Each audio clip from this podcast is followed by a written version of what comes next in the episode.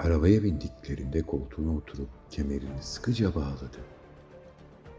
Babası şoför koltuğuna geçip rahat olup olmadığını sorduktan sonra yola çıkmaya artık hazırlardı. Yolculuğun devamında babasıyla konuşmasının mümkün olmayacağını bildiğinden arada dikiz aynasına bakıyor, akan trafiği son derece dikkatli şekilde takip eden babasını seyredip sıkılınca çevresine göz gezdiriyordu.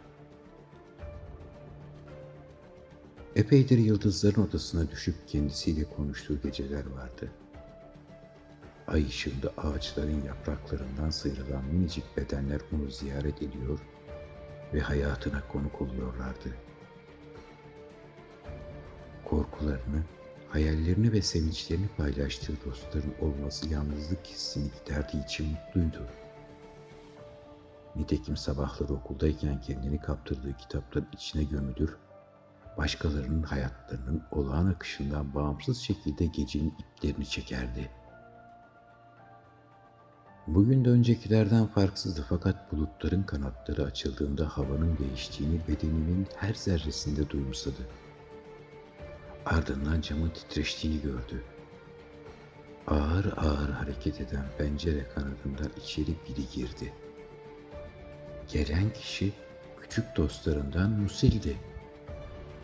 Hakan onu gördüğü ilk anda mutlu oldu fakat dikkatle açtığı avucuna mecalsiz şekilde konduğunda yüzündeki ifade korkuya dönüştü. Musil'in hali hiç iyi değildi. Zavallıcık.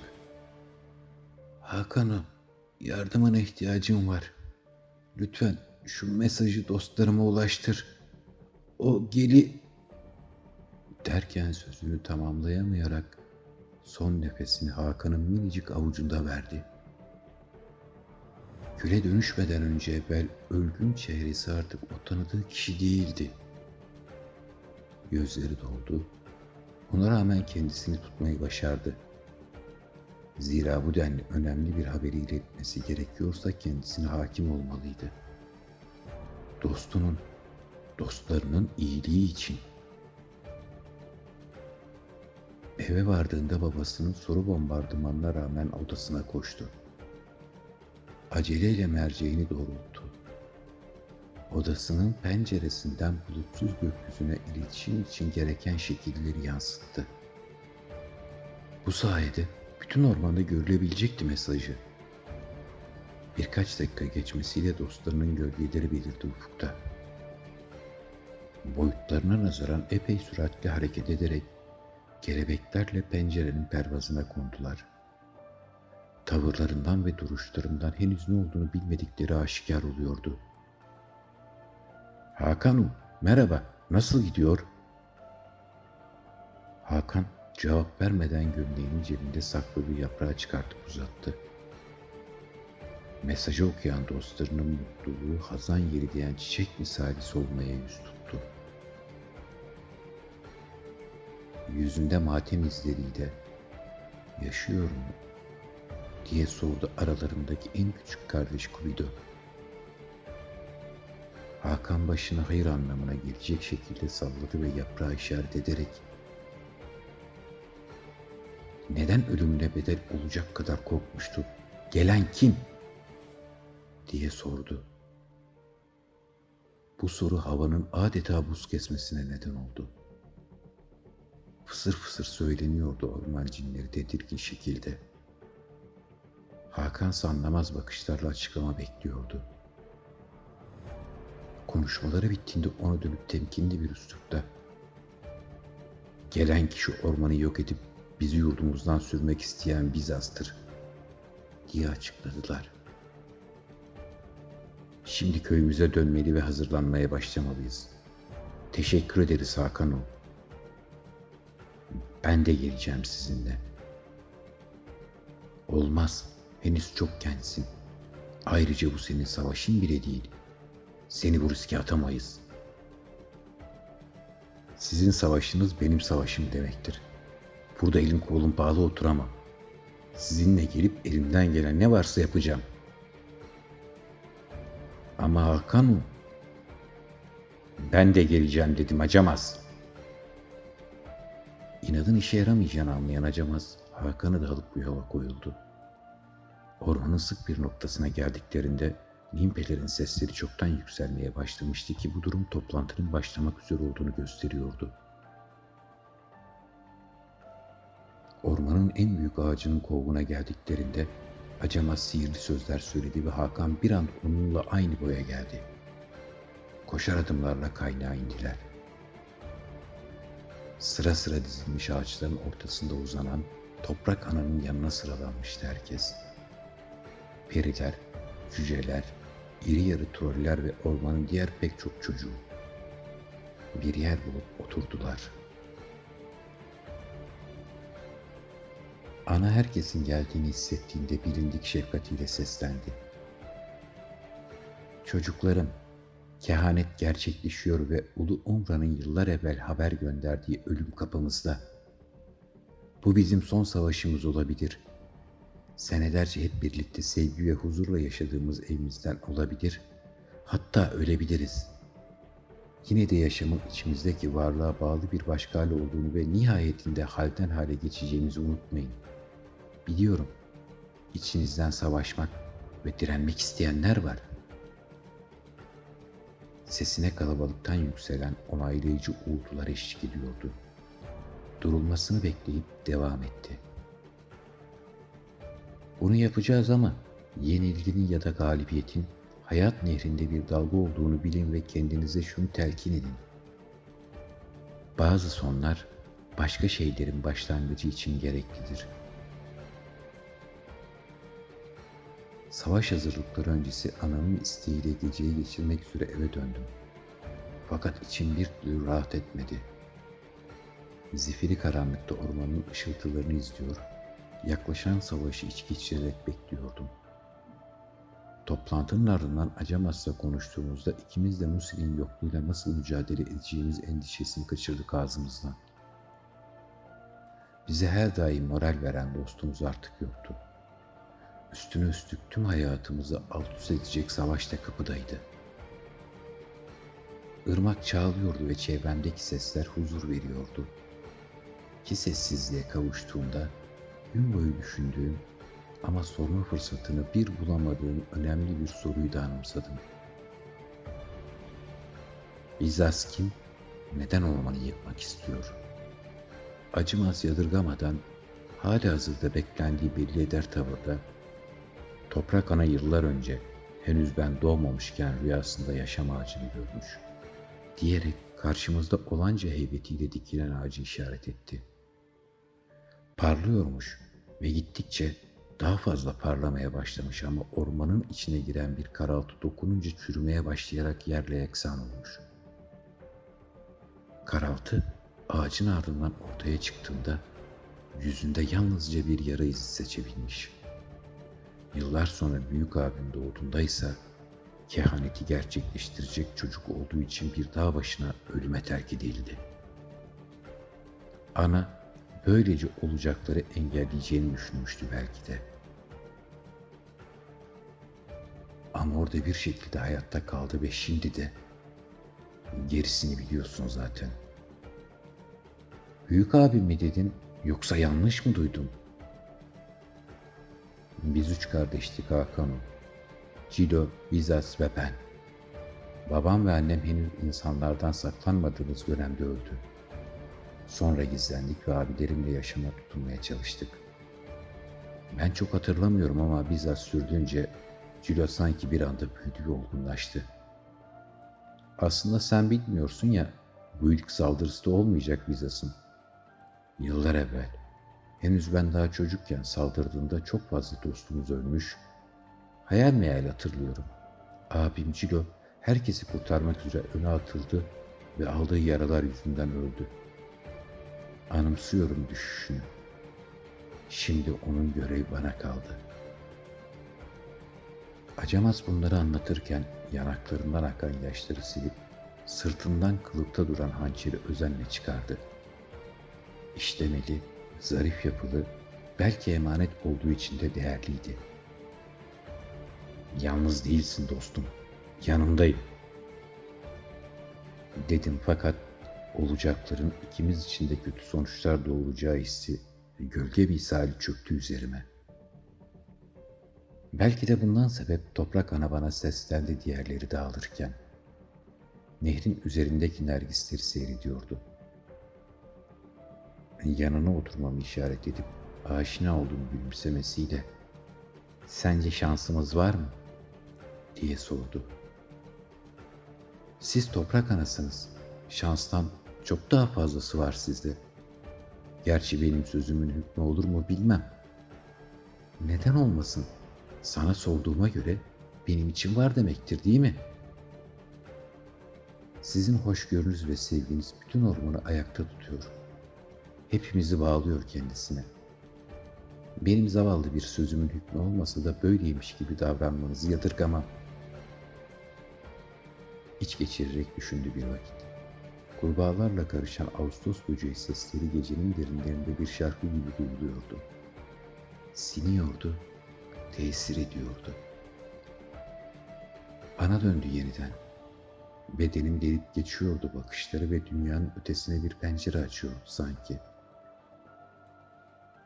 Neden böyle düşünüyorsun? Çünkü aldığım kararlar ve söylediğim sözler hep hatalara çıkarıyor yolumu. Büyük bir kusurun, hatta günahın vücut bulmuş hali gibiyim.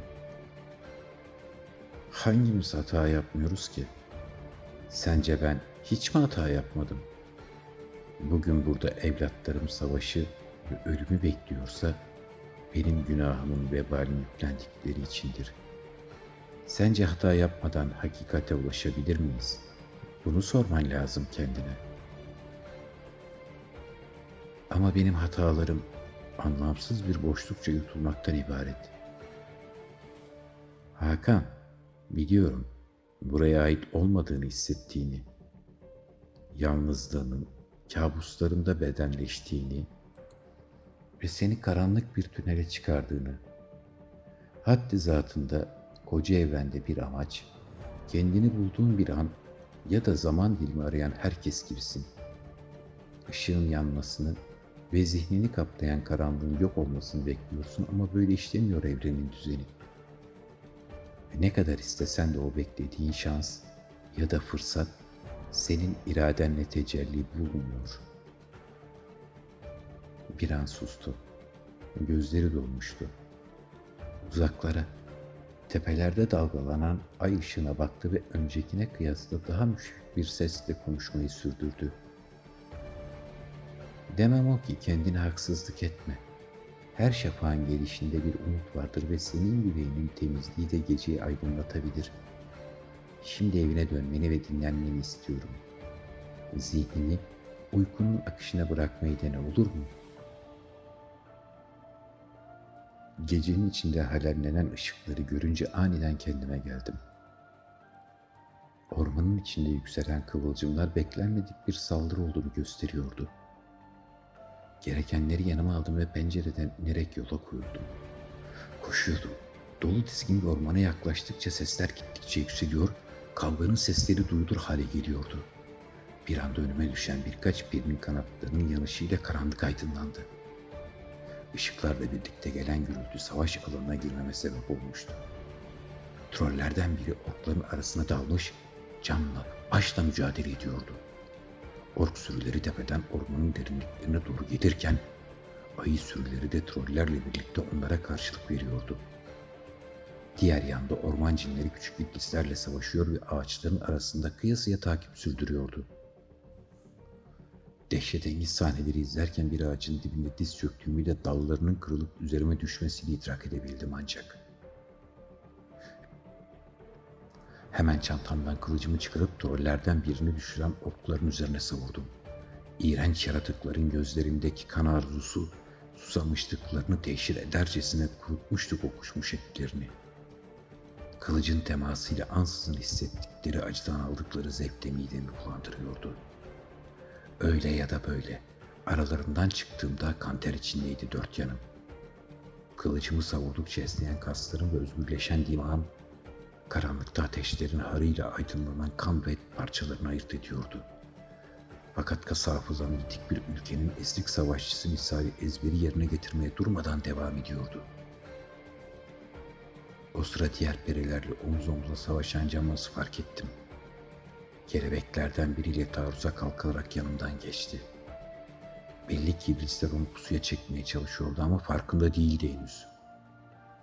Kılıçla savurduğum orkları dağıtmak için efsunlu bir şişeyi patlatıp sıyırdım kendimi. Dumanın ardında kalan vahşi bedenleri incelikli adımlarla geçip ağacın üzerinde birleşen dalın tam ortasına fırlattım bıçağı. Anlık refleksle fırlayan hançere yansıyan manzara at sineğinin düşüşüyle camasın yeniden dört yolla kaldırdığı kelebeğin uçuşuydu. Orklar geri çekilince zaferin geleceği umuduyla ilerlemeye başladık. Dağların yamaçlarına dağılan kurt sürüsü, satirleri ezerek ayılar ve diğer tüm orman canlılarıyla tek beden halinde uçuruma doğru ilerliyordu. Ulumaların eşliğinde hep beraber düşmanı sürüyorduk. Arada birkaç çatışma olsa da hafif yaralanmalar dışında çekilişleri aralıksız sürüyordu. Fakat ormanın dar bir noktasına vardığımızda birdenbire cadıların saldırısı başladı. Nefeslerin tutulduğu kısacık lahzada iksirler patladı dört bir yanda. İlk anda yere kapaklandım ve gözlerim karardı. Işıklar belirsizleşmiş, sesler uzaklardan gelen sancılı intilere dönüşmüştü. Çarpışan ve düşen bedenlerin gürültüsü kesip yanık kokusuna karışırken durmadan sağdan soldan uçuşuyordu. Demiri demire dövdüren, kopan uzuvların yerini başka bedenlerin aldığı destansı her cümerç. Uyanır gibi olduğumda Camas yanımdaydı. Kandar içindeki küçücük bedeni solgun bir tebessümle göğe bakıyor, kargaşaya ve karmaşaya tezat, huzur içinde uzanıyordu. Onu daha uygun bir yere taşıdım ve kılıcımı çekip olanca gayretimle yeniden saldırıya geçtim. Ama geride kalanların durumu iyi değildi. Bilhassa trollerin durumu içler acısıydı. Cadı saldırısı pek çoğunu kül etmişti. Saldırının tesiriyle yara alanlarsa orkların elinde can veriyordu. İşte o an Lintlerin şarkısı duyuldu yeniden. Ulu Umra yüreğini seriyordu meydana. Yaşamın azmi salınsın diye damarlarımızda. Geceyi gündüz eden adımlarla nehrin içinden süzüldüler aramızdan. Cadılar düşüyordu yanan süpürgelerinden ve orklar yanıyordu acı içinde. Sesleri cennetin kapılarını açarak cehennemin surlarını yıkıyordu ve düşmanın yüreğine korku salan haşmetiyle toprak ana geri kalan evlatlarına sesleniyordu. Ayağa kalkın çocuklarım. Ölüm gelene kadar yaşamak için savaşın. Yeniden bir araya geldiğimizde ormanı bu sefer Bizans'ın ürpertici sesi sardı. Tüm heybetiyle ağaçları yıkarak geldi. Minicik, aciz bedenini trollerden biri daha güçlü hale getirmiş, karanlık büyülerde uzman bir savaşçı olarak nihayetinde intikamını alabilecek noktaya ulaşmıştı. Yıllarca önce bir yanılgı yüzünden kendini gerçekleştiren deli saçması kehanetin kurbanı olmuştu. Oysa şimdi vakit kehaneti zorlayan aptalların yerine o ahmak vesvesenin kurbanı olmaları için akıyordu yatağında. Orman cadılarını tek tek öldürmeye başladı. Toprak ananın gücü ona yetmiyordu. Kudreti mutlaktı. Troller içi çürümüş çınarlar misali devrilerek diziliyordu önünde ve tek adımla aşıyordu zorlanmadan. Periler yıldız misali süzülüyordu gökten. Alevler içinde yanıyordu karşısında durmaya cesaret eden kim varsa. Mintlerin şarkısı dindiğinde karşısında yalnızca toprak ananın kaldığını görünce kahkahaları yankılandı dört bir yanda. Zaferinden emin Sanıyorsun ki kaçmakla ya da inkar etmekle kurtulabileceksin. Ama yazgın seni takip ediyor yaşlı kadın, dedi. Hepimiz tercihlerimizin sonuçlarını yaşıyoruz. Yanlış ya da doğru. Neyi seçtiysek onu buluyoruz karşımızda. Her daim özlü sözlerle kendini bilge gösterirsin.'' Ama ikimiz de biliyoruz ki özünde ihtiyar bir buaktan fazlası değilsin. Yaptığın hataların, işlediğin suçların ve korkularının körüklediği günahlarının bedelini bugün ödeyeceksin. Önce birkaç adım atan Bizas değneğiyle devasa bir ateş topu fırlattı. Toprak ana geri kalan gücüyle toprağı kullanarak saldırıyı bertaraf etti. Ardından ard arda gelen hamlelerle çevresindeki tüm ağaçlara sıçradı alevler. Herkes ölüyordu. Her şey tükeniyordu. Ateşin hükmü ayakta kalan kim varsa tahakküm altına alıyor, Hakansa her şeyi yattığı yerden çaresizce izliyordu. Cehennemin kapılarını açıp dünyaya nefesini kusan yalaza nefret bedenleştiği habis öfkenin vasıtasıyla aydınlığın sonunu getiriyordu. Zira toprak ana tükenmek, yenilmek üzereydi. Alevlerle gözleri kamaşırken gittikçe zayıf düşüyor, son hamleyle birlikte ayakları yerden kesildi ve Hakan'dan birkaç adım öteye hayat ağacının dibine savruldu. Yüzünde harap bir ifade vardı. Bizas yanındakilere geride kalmalarını emretti. Birkaç metre ötesinde uzanan toprak anaya yaklaşıp konuşmaya başladı. Bilindik, beylik sözlerdi. İntikamın lezzetini tatmak arzusuyla avıyla oynayan cani avcının maruf tavırları. Ama Hakan onların ardındayken yerde duran kalp şeklindeki taşı görmüştü. Toprak anayla göz ucuyla bakıştı. Gizli mesajı idrak etmişti o an. Gecenin şafağı dedi içinden. Temiz yürekte geceyi aydınlatacak ve şafağı getirecek olan.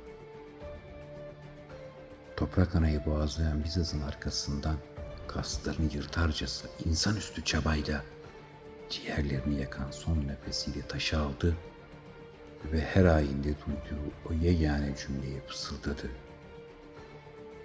In aurora tenebras, lux aurora find us. Taş ışıldamaya başladığında ortaya çıkan enerjiyle ayaklarım yerden kesilmeye başladı.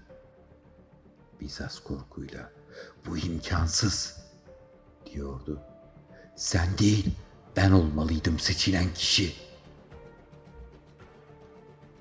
Fakat taşın kudretiyle dizlerin üzerine son gücüyle direnen ananın yanına çöküverdi. Taşın gücü yoğunlaştıkça etinin soyulduğu ve çığlıklarla dağılmaya başladığını görüyordum. Dehşetle bakıyordu gözlerimin içine. Kaçınılmazın gelişini bilincindeki son kıvılcımda hissediyordu kuşkusuz. Taşın felaketinde ise etinin kemiğinden ayrılışında bir muğlak anlam belirdi. Bilincimi ummanın ıssızlarında yitirdim aniden. Dehlizlerde gezinen tanımsız bir noktaydım. Zamandan münezzeh, isimsiz ve şekilsiz. Bir vakit sonra sesleri duyduğumda Limplerin şarkısını mırıldanarak dersi dinlemeye devam ettim.